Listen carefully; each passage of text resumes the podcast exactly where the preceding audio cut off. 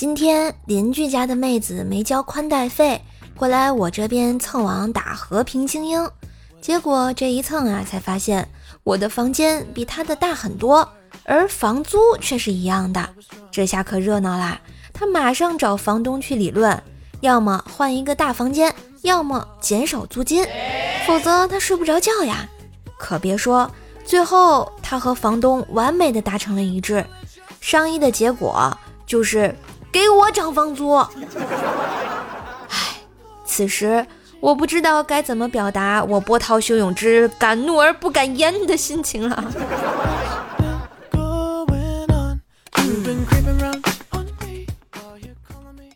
今天去女友家接她去逛街，进门后看到一素颜女子躺在沙发上，我愣住了，心想她没有姐姐或妹妹什么的呀，就问她。呃，你是女生也愣了一下，说：“那个你是姐夫吧？我是他妹妹，我姐跟我爸妈出去买菜了，留我一个人看家。难道这就是传说中的小姨子？”这是我心里第一时间想到的人物，于是开始了我那臭不要脸的精神，各种段子出口成章，聊了大概二十分钟。小姨子突然说要去化个妆，等她化完妆出来。我悔的肠子都青了，不是，亲爱的，你听我解释。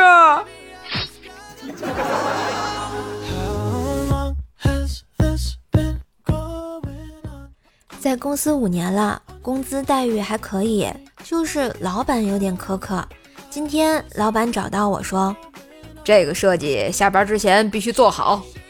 我只能点头说好的。第二天早上，老板呢一早到我身边，这东西怎么还没做好呀？我气愤地说：“急什么？我这不还没下班呢吗？”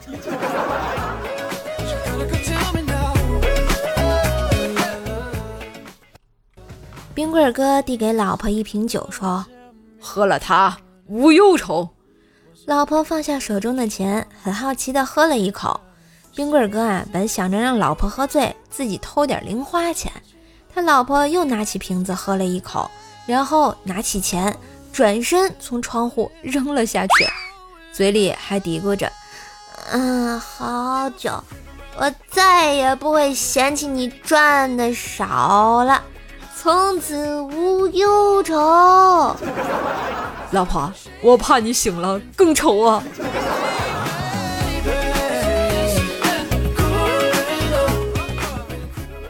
最近啊，公司倒闭了，苦逼的我每天都在外面奔波找工作。一天，我正骑着我的小电驴慢慢的走着，一个小汽车呢，突然就停在我面前。我正纳闷呢，老同学就走了下来。哎，想当年还是我让他来这里发展的，连他老婆都是我介绍的。现在看看人家，再看看自己，当时啊，恨不得有条地缝啊都可以钻进去。后来支吾了两句啊，就逃之夭夭了。从此我就有了一条人生经验：骑车要戴好头盔呀。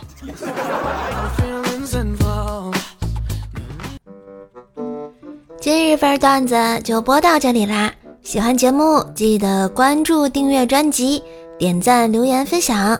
更多的联系信息可以看一下专辑的简介。万水千山总是情，给个专辑好评行不行？射手在线跪求好评哟！最近呢，射手参加了这个一个三十六计的这么一个活动啊，希望大家帮射手点点赞、冲冲榜，只需要到我的喜马拉雅首页下拉状态的第一条点赞就可以啦，帮帮射手忙啦，加油！我们明天见喽，拜拜。